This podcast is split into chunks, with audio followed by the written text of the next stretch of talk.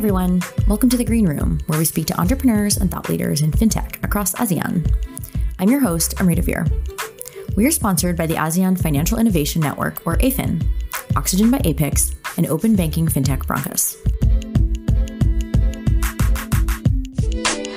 In this episode, I speak with Ananya Sinha, the founder of Brown Baddies, an NFT project focused on elevating South Asian women. Ananya was born in New Zealand, grew up in Australia, and is now telling the stories of South Asian women all over the world via NFTs. Ananya is relatively new to Web3, but has been an entrepreneur since her uni days at the University of New South Wales in Sydney. Ananya spent her pandemic years working as a consultant at Publicis Sapient, and in March, she turned investor with Artesian. Brown Baddies has been Ananya's side hustle NFT project since the beginning of 2022. I actually found out about them through an Instagram post, and as a South Asian woman, I was thrilled to finally see an NFT project that I could relate to. I couldn't help but reach out to Ananya to have her on the Green Room podcast.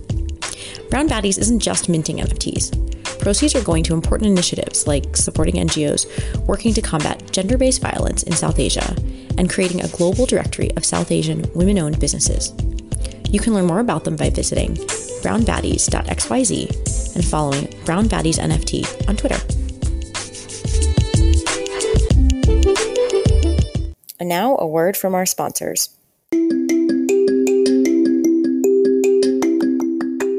Hello, everyone. My name is Manish Devan. I am the managing director for AFIN, which is ASEAN Financial Innovation Network.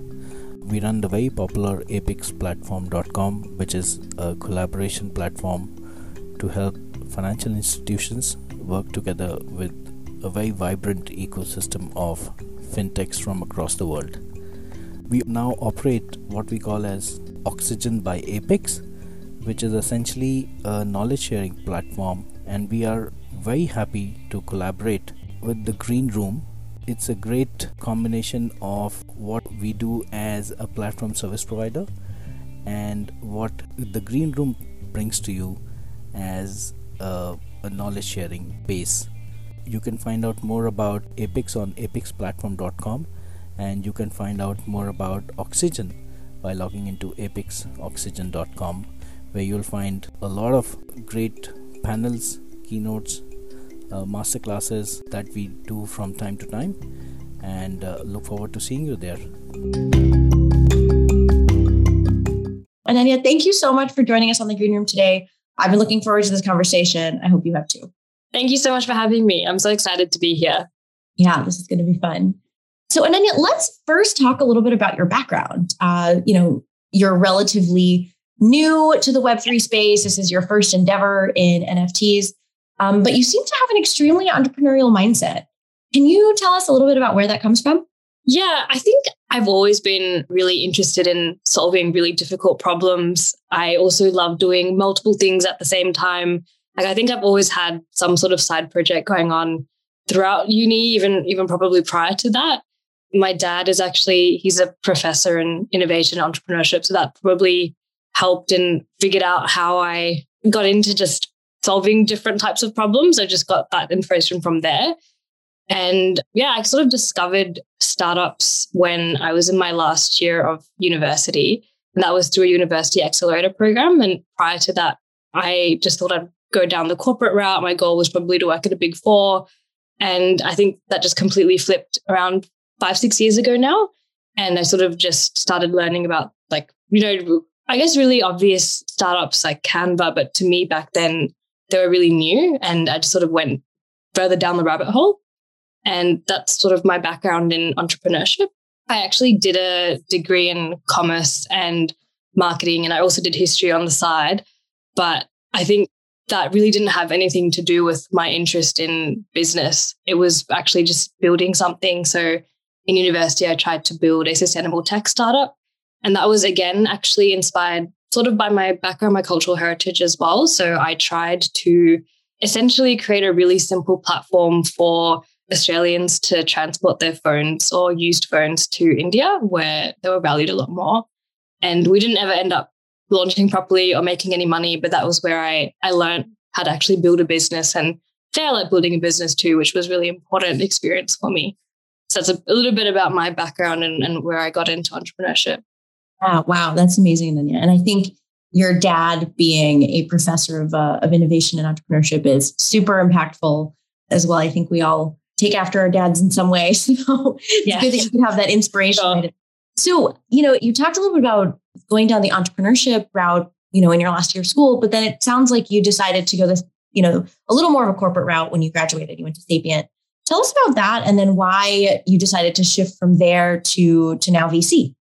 Yeah, no, it's, a, it's actually a really good question. So I think like I graduated five years ago now, four and a half years ago, and when I graduated, I didn't feel like going into a startup was something that I could justify, I guess. I like the salaries were way too low. Like I always knew it was something that I was interested in, but I couldn't justify it against something that I guess considered just great or a, goal of many people, which is, which is consulting.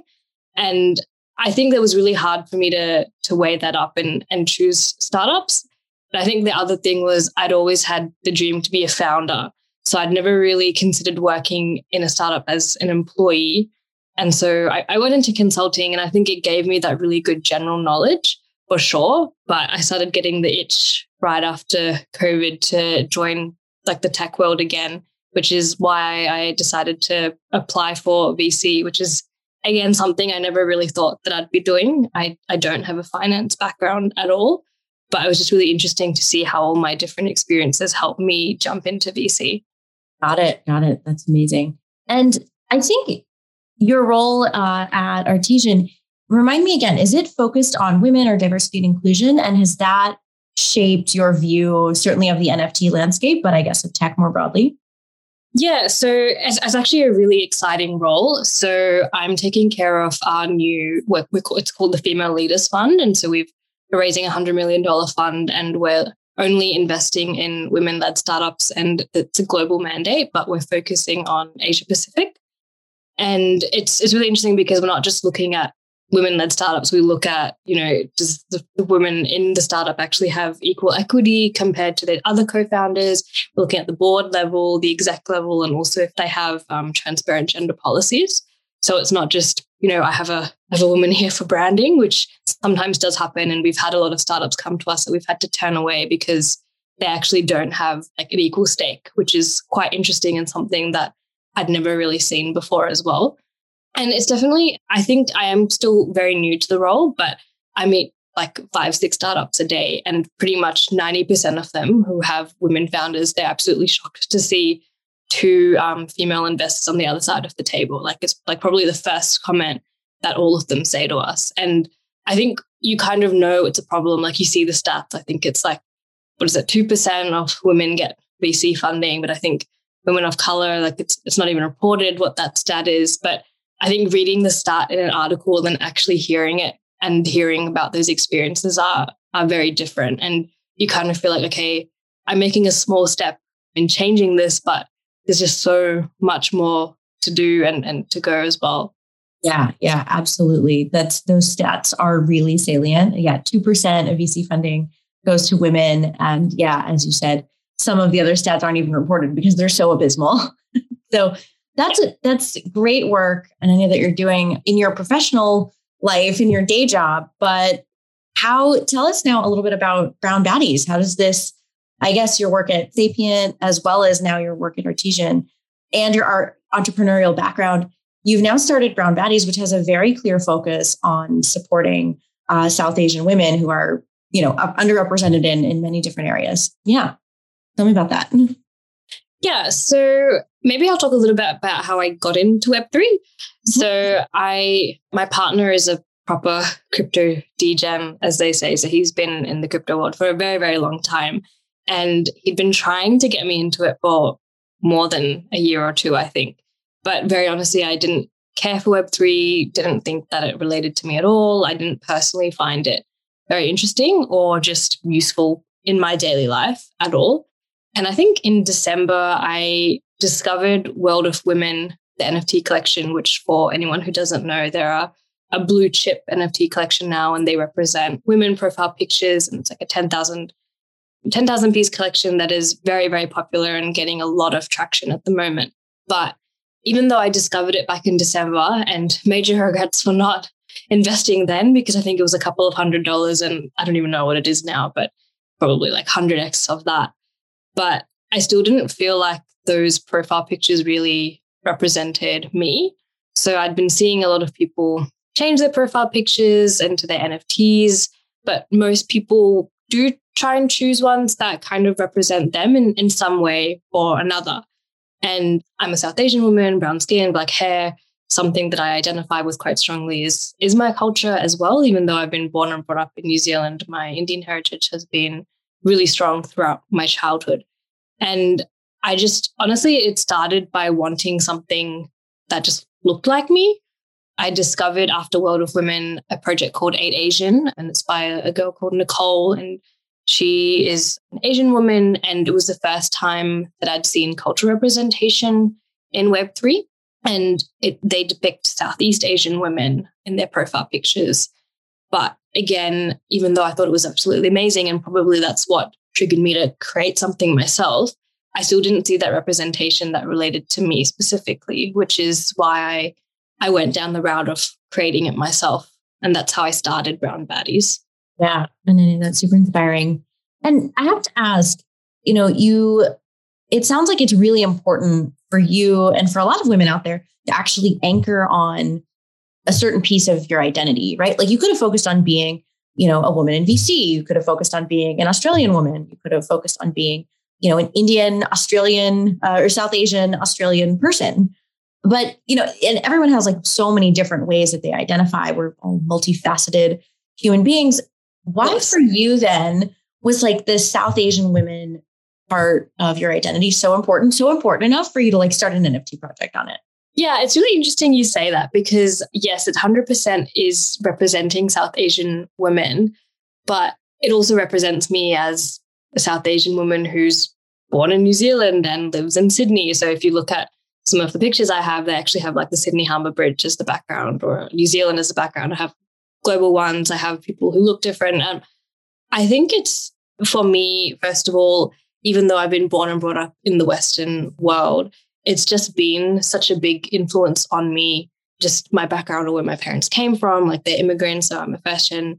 And that journey for me was definitely a struggle. So, you know, I grew up in a in a school in New Zealand where there were probably like a couple of people of color, like one other Indian person. And I really disassociated myself from my Indian heritage. And it took me a very long time to, I guess, even appreciate it. And that was, that sort of started when I moved to Australia, probably because it was a little bit more multicultural. I met more people like me.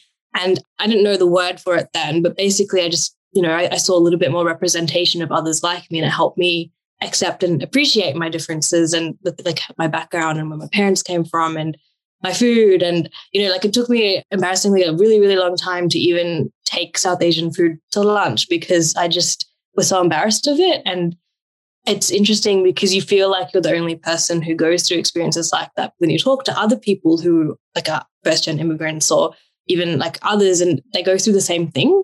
And I think that was what I'm trying to showcase in Brown Baddies is not just South Asian women, but the, the nuances between them. So you know, my experience as someone who's grown up in the Western world as a South Asian woman is probably very different to someone who's grown up um, in India, for example, or somewhere else.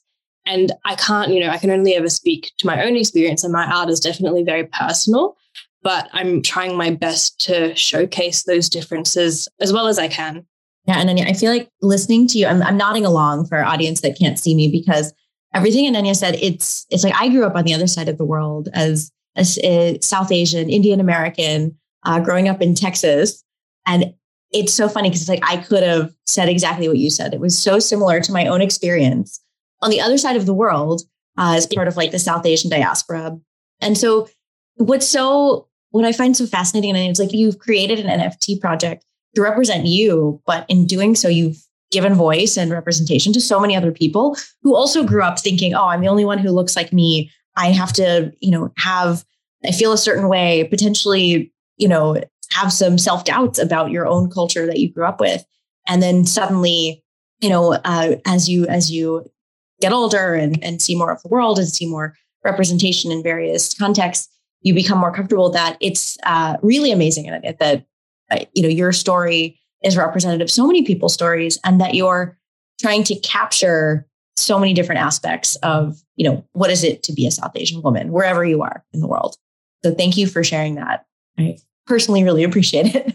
No, no, no, no worries at all. And it's really interesting that you say that you resonated with too, because you're right. I 100% created this for myself. But in doing so, I think it's been really humbling and amazing seeing the people who've reached out to me because they all relate so much to to what I have created or what I talk about or my story that they they just feel like you know brown baddies is is them and, and 100% is and is, is crazy about it. Like I've talked to South Asian women in Canada who've grown up with the same experience. I've talked to people who aren't even South Asian, but they're just people of color underrepresented who have the same experience as well. Like I, I think like every second or third person I talk to who is a person of color have has said something like to me, oh, I, I really wish that, you know, when I was younger that I grew up blonde or that I had fairer skin or, or, or whatever it is.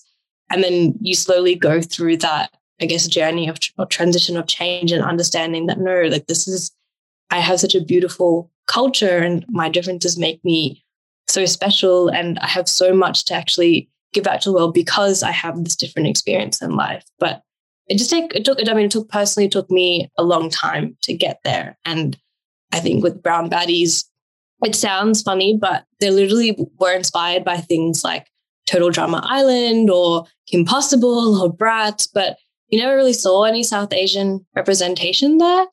And so I truly think, like, I truly do believe that Web3 has the power to make the world a bit more equitable, or no, not a bit more, like it can make the world more equitable, but we're not there yet. And if you don't have underrepresented people in the decision, like making seats or driving it, or creating something as simple as a collection that showcases different skin colors and cultures, we're just going to have a repeat of what what's happened in, in Web 2.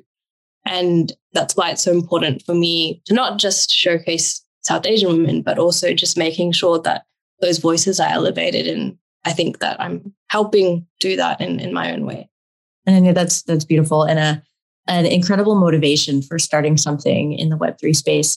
I want to spend more time talking a little bit about that kind of the Web3 environment and how NFTs uh, can actually lead to more equity and inclusion. But first, I think we got to spend some time actually talking about brown baddies. Yes. So, you know, you talked a lot about the inspiration for starting Brown Baddies, which is which is amazing. But I have to ask you, like, very tactically, as someone also very uh, relatively new to Web three uh, yes. ecosystem, what was your process for actually like learning about the space, actually creating the art, and and building that community? Yeah. So I actually started. I started from the art and creating a collection. So I have always loved drawing digital art. I, I love creating, but creating a generative collection is not just drawing freehand, which I didn't realize. So I actually thought that people were drawing 10,000 apes or whatever it is. And it might be seem obvious to people now, but it didn't click to me that you, people were actually using code to generate those things. And I actually started learning about how to create a collection through YouTube. And that was actually one of the best resources for me to learn. And for anyone who isn't aware of how to how a generative collection works, what happens is you have a base. And in Brown Baddie's case, the base is the body of a baddie or a girl or a woman. And I basically create different traits that get layered on top. So it's kind of like if you've used Photoshop before, you have different layers. So like I have different skin tones, I have different hair, jewelry, makeup, like lip colors, that sort of thing. And you have to make sure that all of those layers actually work with each other. And it sounds simple, I guess, when you say it like that. I don't know if you ever played Stardoll back in the day, but you kind of like swap all the different outfits or clothes. And that's kind of what it is or what you have to create when you're creating that collection but probably took me a lot longer than I thought because you have to really consider all the other aspects that you can't actually see when you're creating those things. Like, for example, for us, I had to stop drawing necklaces because they'd cover like a collar of a shirt or something like that and would completely glitch and look really strange. And definitely a really long process. And we've just about finished the art now, but you have to constantly keep iterating and testing. So that's where I, I first started was just figuring out how the art would work. And I mean, I have a bit of experience in, I guess, working in startups or being a founder. And so I pretty much thought quite tactically about okay, who is my target customer? And for us, it was a crypto curious woman or who identified as South Asian or was an ally and was interested in crypto, but didn't really know where to go or hadn't found anything that properly resonated with them. And it was really important for, I think, me as a creator to target people who were already, I guess, on that edge of wanting to learn, because it's really, really hard to convince people of the legitimacy of Web3. So it's kind of like, okay, Brown Baddies is a space where you can find like PFPs or characters that represent you and will help you on your journey of what you already want to do. So that was how we narrowed down the market. And I think that was really important to do in the beginning because if you go too broad, you won't really relate to anyone. And I'm just a personal believer in starting small and you make sure that that community is really engaged and resonates with you and then going out bigger, which so far has has worked for us. And it's also a lot easier to manage because if you don't curate that community in the beginning, when you go broader, it's just going to fall apart. And so that's how we thought about creating the collection in the very beginning. And I think all the ideas for the traits or what sort of utility we wanted or how we'd offer everything to the community came later. I think first came the actual art and the representation. And then we started thinking about the benefits of what being part of the community or how we could actually give back.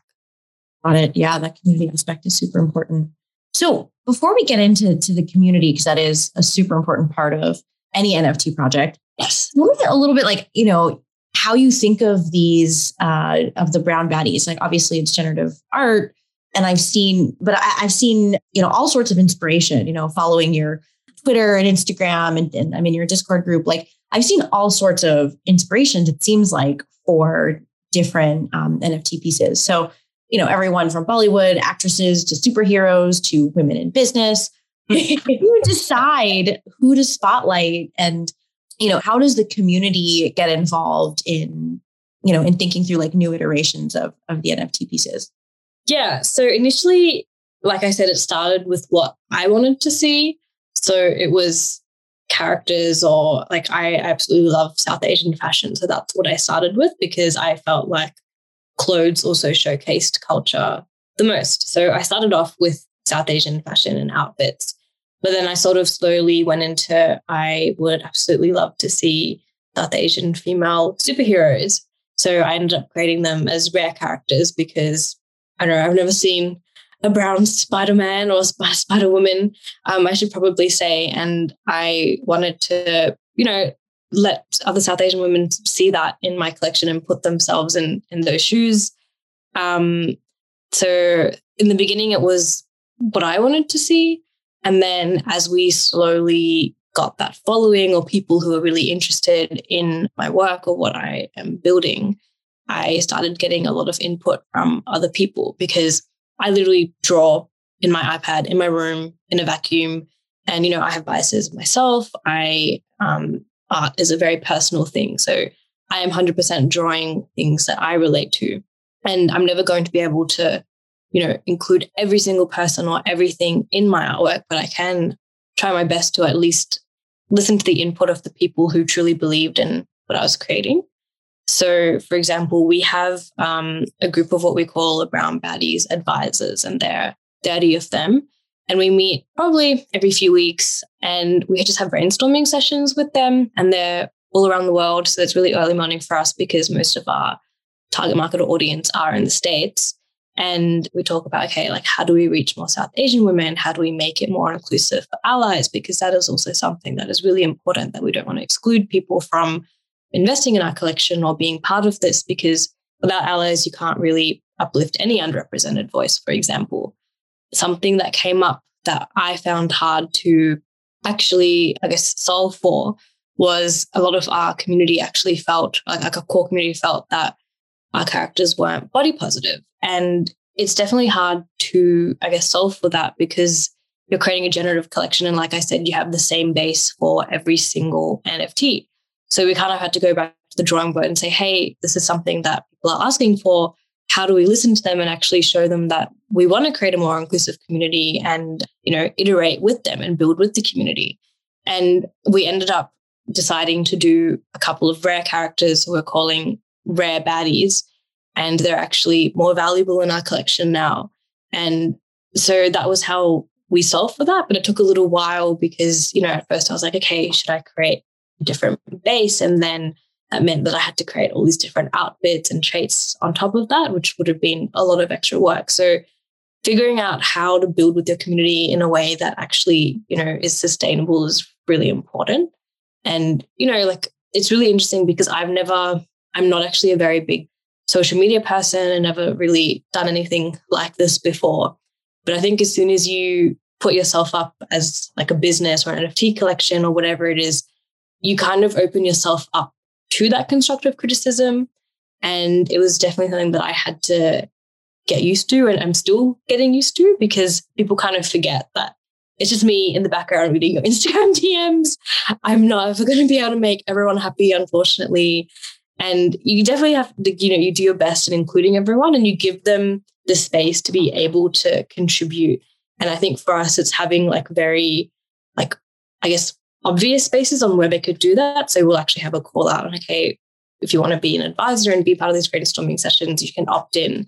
And this is where you give us your feedback and we'll take it in and figure out how we best can actually action it if we can. So that was something. And those like advisors, they've sort of been almost, I guess, in a Web2 world, what you'd call like your super user or your super customer or super fan. And they kind of spread the word for you because they're like, hey, like this creator is listening to you she's actually building things that we want.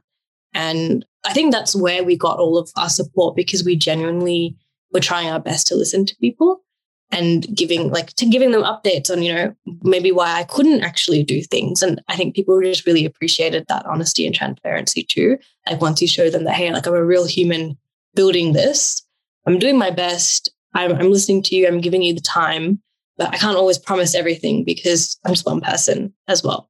Yeah, yeah, that's super important. And uh, that community aspect really strikes me as one of the most valuable things that people can get out of you know being part of this NFT project. Um, can you tell me a little bit more about that? Like how you know you've obviously got the advisor community, but for the broader Brown Baddies community, you know, on Instagram, Twitter, Discord group, I guess maybe there's two questions here. One is how do you reach your customers, right? You, you said before that these are people who are maybe on the fence about getting into Web3, they're a little tentative. So how do you reach those customers? And then once you do reach them, you know, how are you engaging them in a way that's like meaningful and making sure that you're getting the right feedback and that they're ultimately going to become your customers once the NFT is minted. You know, I've seen some fun events on your on your Twitter like chai and chill. Can you tell us a little about that and like you know what's what's the objective of those kinds of events? Yeah. I think maybe i should preface by saying we sort of have a two pronged approach. So we definitely first targeted people in the space already uh, and that was probably because you know they would understand a little bit more about what we were building. So that was on platforms like twitter and discord. And honestly i think it was a lot of dming I only had drawn like one or two pieces of my artwork before creating the Twitter itself. But in the beginning, it was more about making friends in the Web3 space and doing really non scalable things. So I was really lucky to join a BIWOC creator group, so Black Indigenous Women of Color group on Twitter that had gotten created like a few days before I joined the space. And it was probably one of you know, where I learned the most and like because everyone was sort of on the same journey. And that was where I started. Like I had like one or two pieces of work. I started sharing my idea, telling people, you know, would you be interested in this? Like, do you think others would? What were your experiences? And so in the beginning, it was just connecting with people one on one. And that was probably one of the best things I did because if you show people that, okay, like I'm actually here to help you as well, to give you feedback, like I'm here to support you. I guess it's just about making genuine connections. So that was where I first started. And I, I guess I was I was looking for advice myself because I was so new to the space. I didn't even really know where to start. So things like those YouTube videos that I mentioned, they were sent to me by other people. And I guess when you have that credibility or someone vouching for those sorts of resources, it really helps because there's a lot of noise in the space. And if you Google things, more likely than not, you'll just find articles that are trying to advertise something rather than actually trying to help you. So it was really important for me to talk to the creators in the beginning, and they kind of just knew me as Ananya, who's new in the space and trying to learn. And then, you know, Ananya as the creator of Brown Baddies, who I already know, so I'm going to support her. So that was how I started. I think after that was really trying to showcase the vision before I had all of the artwork ready, or even if I had everything ready to post. So being really clear on what I was trying to do, I think was very, very important because I see a lot of collections or I see a lot of people trying to create things, but if you're not clear about what you're what you stand for, no one really will be able to support you because you kind of like, you know, I think as soon as you think of brown baddies, you think, oh, it's for South Asian women training representation in Web3. And that's kind of all you need to know. And everything else is kind of additional or extra. So that was important for me to share that vision with people. And we iterated on our roadmap multiple times. But I think it's because our community knew that everything that I was doing was for that vision that it was okay.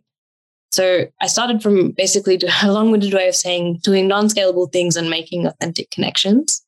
And I think for us, it was actually word of mouth that really helped snowball our community. And that was approaching people who were already in the space.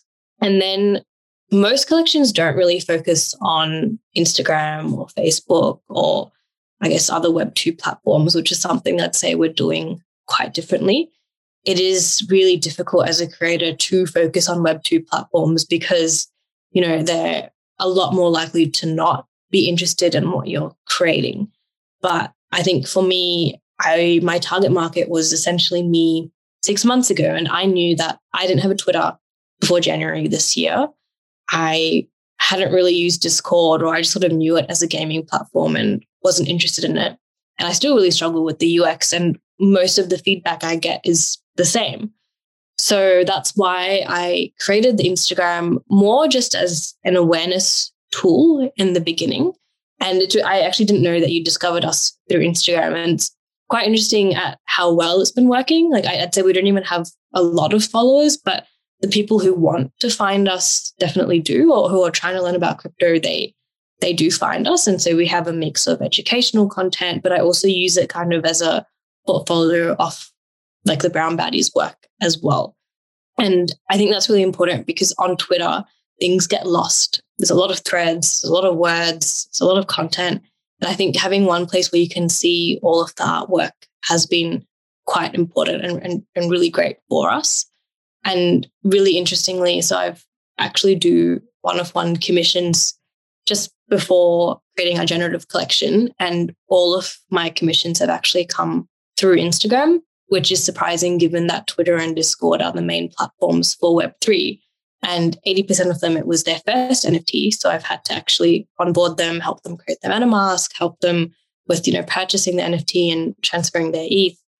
And it's definitely not a scalable thing. And I'm trying to work through how to make those sorts of processes scalable, whether it's creating a bit more content or referring them to videos. But there are people on Web2 platforms that are trying to learn. And so I think that's what's really important is to try and go to your customer rather than trying to expect them to all come onto Twitter. It's kind of like you need, you need to teach them a little bit before you expect them to just jump like all in. I know that's so smart that you're able to to meet meet people where they are uh, and then help yes, them yeah. uh, help them learn and then you know you become brown baddies becomes their first nft project and how cool is that Yes. Um, yeah. so, you know, I think something you said earlier, which is around, you know, making those authentic connections, it feels so much, you know, that the Web3 space can be very cryptic, you know, no pun intended, but people are behind, you know, these funny looking JPEGs and you know everyone's got like a different name. Like it's really hard to know who's who. And it strikes me that making those authentic connections in that kind of environment would be really hard. And you know we've heard all of this drama around uh, what's doxing which is basically revealing the identity of an nft founder an nft project and yeah. i have to wonder for a project like brown baddies uh, do you think this is like necessary is it necessary to like reveal who you are to be able to get the right types of customers and people in your network to make the project successful.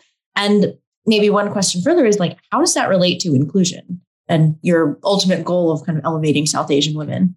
Yeah, it's a, it's a really interesting question because we didn't dox ourselves until we reached 1,000 followers, which is something that I probably wouldn't do again. I feel that doxing myself was really important for brown baddies. And I think that that's because of probably a couple of reasons. One, there are unfortunately a lot of rug pulls or scams in the space. And that is because, you know, people don't actually need to identify themselves. Be, so they kind of, they don't have anyone to explain themselves to. That's the first thing. I think there is a lot of hesitation with investing in a crypto project, especially now, because you hear about all those scams or that that is what gets published in the media. That is what you hear about. So that's probably the number one reason why doxing is so important. But the second reason is if you don't know who is creating this community that you're hoping people to invest in, like how can you expect them to actually, you know, pay pay money to you if they have no idea who you are, what you stand for, what your background is. And I think that was why doxing was so important to us because people could actually see that, hey, this is a real person that I can relate to. It's important to build trust, especially online. But I think in particular in Web3, it's even more so important because you don't really know who you're talking to all the time. Like you said, you know, they have funny looking JPEGs, but and but I think at the end of the day, it's important to remember that those are still people.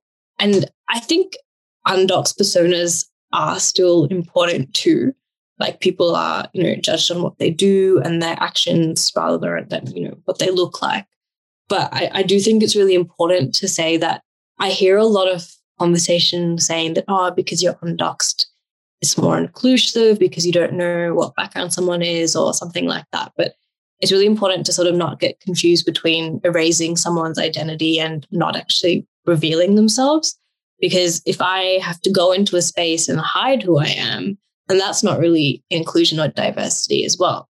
So there's like a fine line between, I guess, why you dox yourself and and or stay undoxed. Um, and that's definitely that's a personal preference.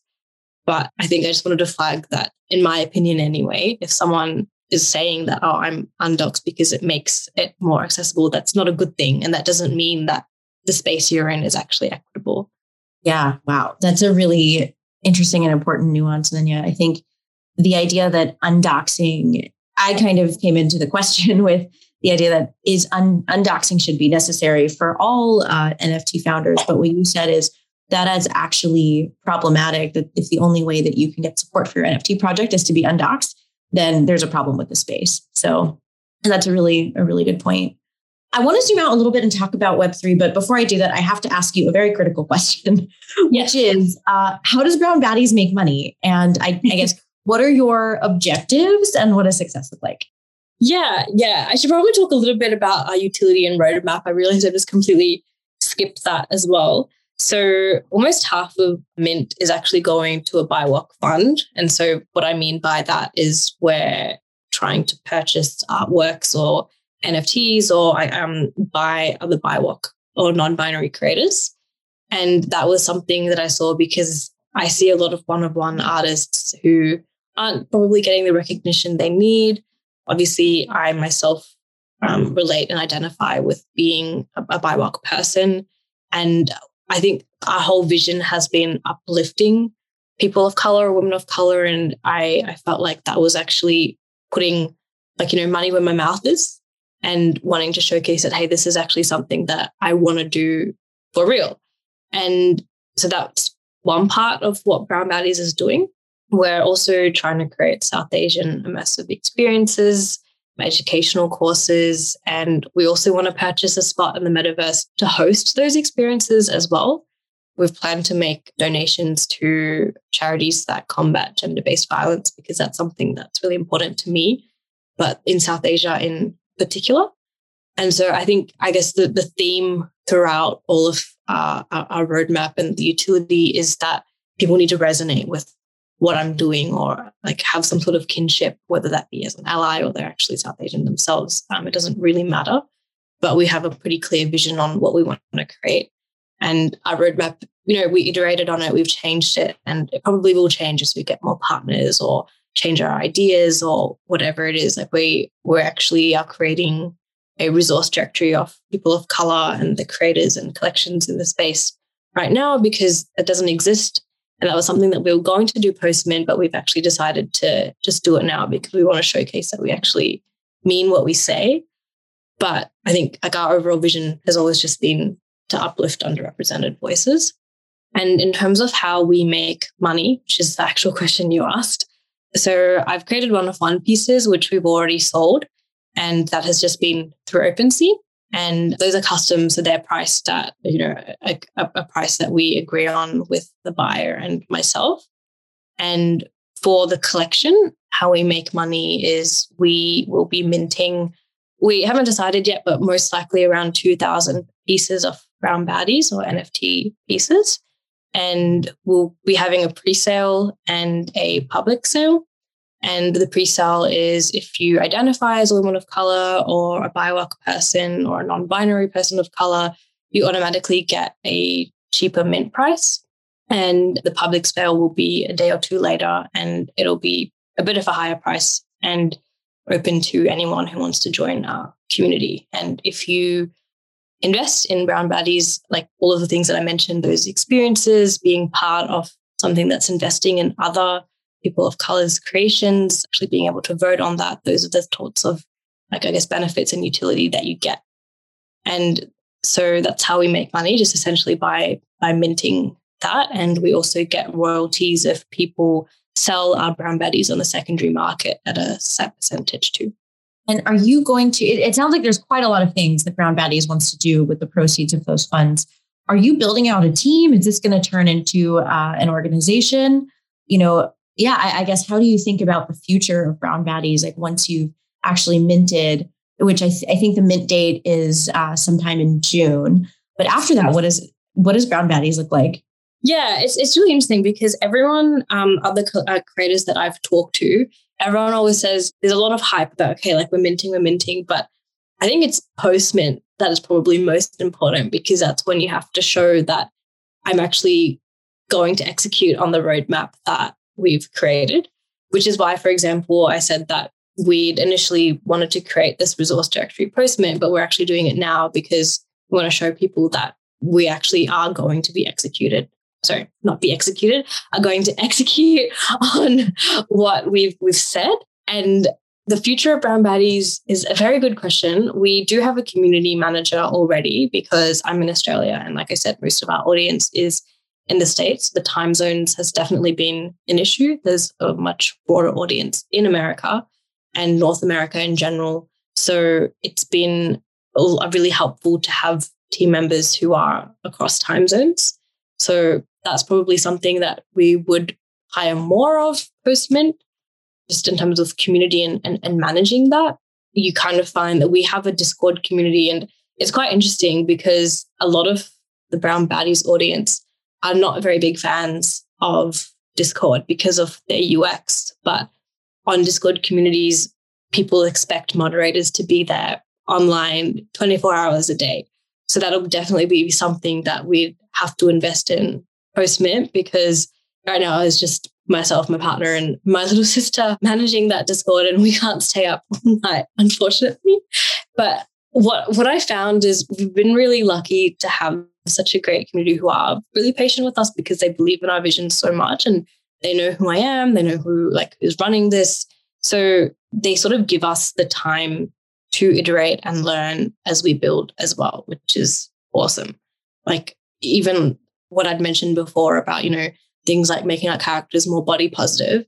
People like we didn't get I guess in a cancel culture world, cancelled because we hadn't already done that. People actually gave us their genuine feedback because they want us to succeed and do as well as we can. And then we went back to the drawing board and, and created things like that. And I think future of brown baddies is like, it would be awesome for this to turn into some sort of DAO. And I guess we sort of have the makings of that by getting people to actually vote for the artworks or the creators that they want to fund with you know the funds that they have basically invested in into brown baddies that's probably like you know the, the tip of the iceberg of what it could be.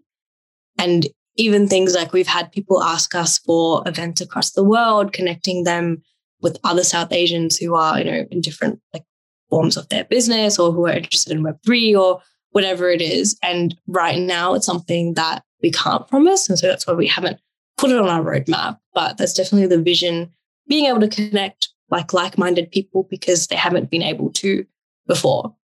And, you know, it'd be awesome to be able to, I guess, show that we can do that. And I think that is my dream is just being able to connect people who have a shared interest. And I think that would be brown baddies. But I feel like it's really important to just say that we don't close off our community to people if they don't invest in our NFT. I think accessibility in terms of you know NFTs and their prices are a huge, huge problem right now, especially for you know underrepresented groups. And we've really made that conscious effort to make sure that people still feel part of our community and get a lot of benefits, regardless of whether or not they can actually purchase one too.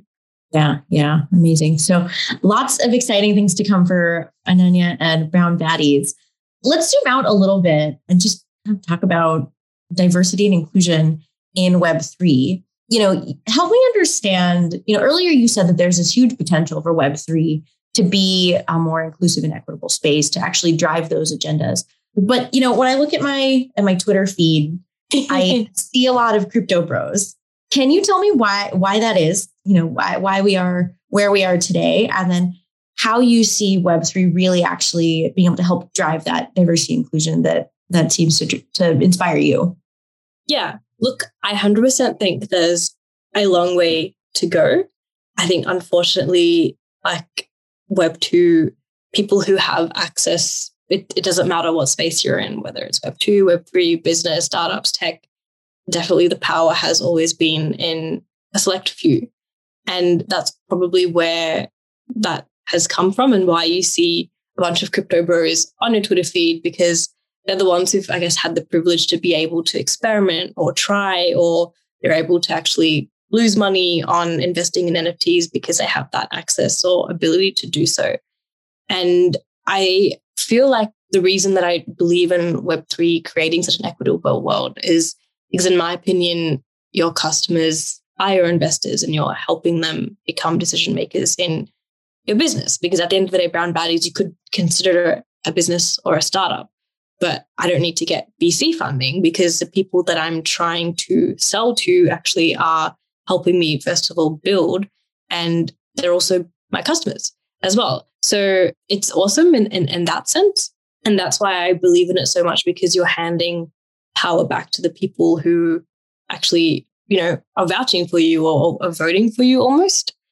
And I'm a VC, so it's it's really funny to to be talking about these things as well. But I think because I'm a VC, I I see that bias or I see how much um, your like your personal background influences how you make those decisions. Because you know, if if you have someone pitching to you and it's something that you don't understand, it's really hard to then resonate or relate to it. And whereas in Web three, as a customer, you can actually choose something that you really want to support, and you get to be there VC almost, so you get to actually invest in them and help them. And that's how I see Web3 is, I guess, pioneering that diverse world because you actually can help people elevate themselves and it's more transparent. And that's why I believe in it so much. Yeah. Yeah. That I think that speed and that transparency really makes a difference in, you know, achieving our goals of diversity inclusion and equity a lot faster. And I, I'm totally with you there do you see um, like what risks do you see with web3 especially as it relates to you know diversity equity inclusion i think there is a lot of potential but there are also maybe a lot of ways that it can go wrong I think in terms of risks is first of all, it's not accessible to a lot of different people. And at the moment, it is still like, you know, mostly driven by, unfortunately, white men. And it is something that people are creating Web3 projects and not just NFTs. NFTs is obviously just a very small subsection of Web3 in general.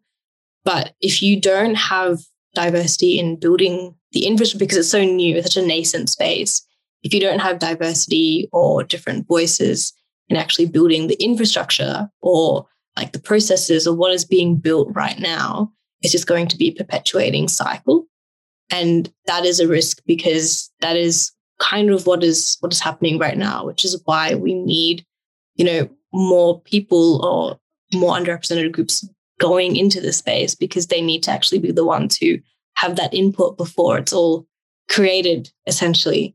And I, I think that is probably the biggest risk because that's what's happening right now. And that's why, you know, whether it's NFTs, which help people sort of as a portal or gateway into the wider Web3 world, are so important because, you know, the art's kind of what draws you in. And I think after that, you kind of go down the rabbit hole and you kind of understand all the different realms, which is what I'm learning about right now. But it's definitely a risk because we're not there yet. It's not equitable yet. And it's not accessible yet as well. And it is such a confusing space. Like people are making their own language up essentially. It's really hard to learn if you don't know where to look. So I think it's really important to have those spaces where you can learn without judgment as well. And there's not enough of those spaces there yet. Yeah. Yeah. Do you have some examples of like of NFT projects that have worked really well in obviously besides brown baddies in kind of furthering this mission? And do you have examples of cautionary tales of those that that have not worked so well? Yeah. So one of my personal favorites is actually Wow Pixies. And so they're a project by actually, she's Australian, she's an Asian background when she's living in Singapore now. Her name's Lily Wu, and I absolutely love her project because they're the first women led DAO. And she really, I guess, pioneered the fact of, you know, women led startups and NFT projects in general are really undervalued. So they made it their mission to essentially fund them through a community, which is what their DAO is. And that's what it does. And that was probably one of the first projects that I invested in and one that really inspired me too. And I absolutely think that the project showcases the value of how Web3 can elevate underrepresented voices because you know the community gets to vote on which projects to support. They have educational programs. They give a lot of access into other communities as well through their partnerships that they have. And so you get a lot of benefits from being part of Wow Pixies and being part of their community. And so that's one that I think they're building now. I think they're building the second collection as well.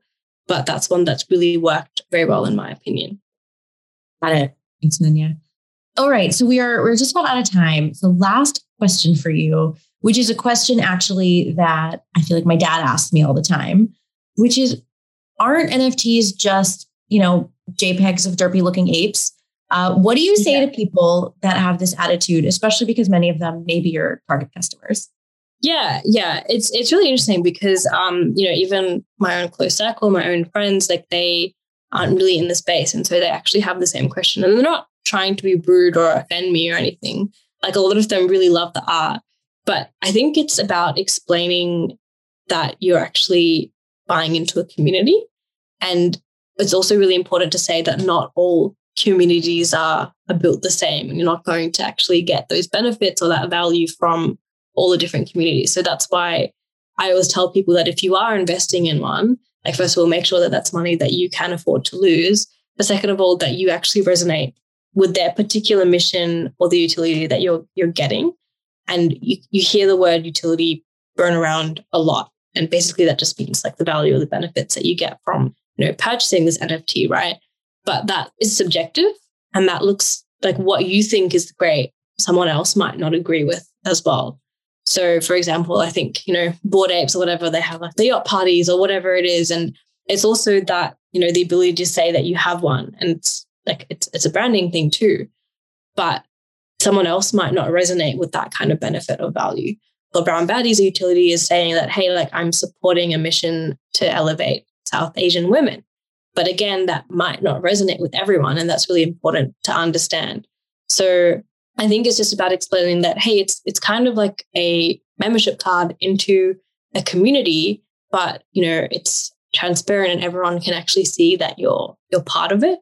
And that's kind of the like how I try to explain it to to people that it's not just about the picture. Like I definitely love resonating with the art and it's really, really important to me. And I do believe that art can be the utility itself.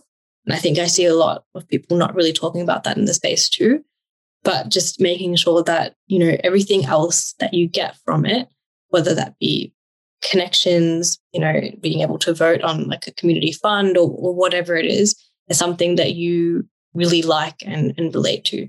So that's how I explain it to people about why it's not just a JPEG and it's kind of representative of a lot more. Wow, that's the best answer I've ever heard to that question. Tonight. Thank you so much. No, um, no worries. Um, and thank you so much. That's that's all the time we have for today. Uh, but this has been such an insightful conversation. Thank you so much for being here as our guest, and thank you so much to our audience for joining us. Thanks for having me. And now a word from our sponsors.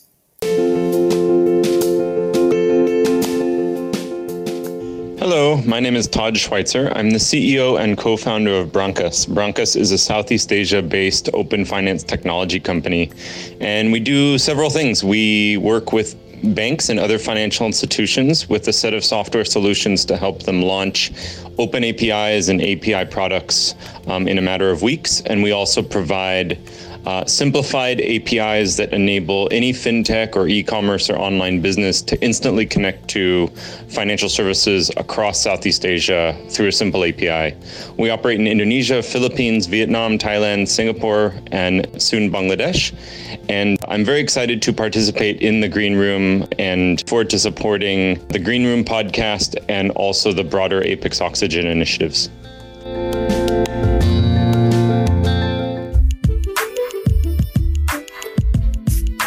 Thanks for tuning in to this episode of The Green Room with Amrita Veer. Listen to us on Spotify, Apple Podcasts, or wherever you listen to your podcast. And make sure to hit subscribe to get the latest updates. If you've enjoyed this podcast, we would also really appreciate you leaving us five stars and a review. And if you know anyone who would be a great guest or have any feedback, reach out to us at greenroomfintech at gmail.com. We would love to hear from you. Catch you later.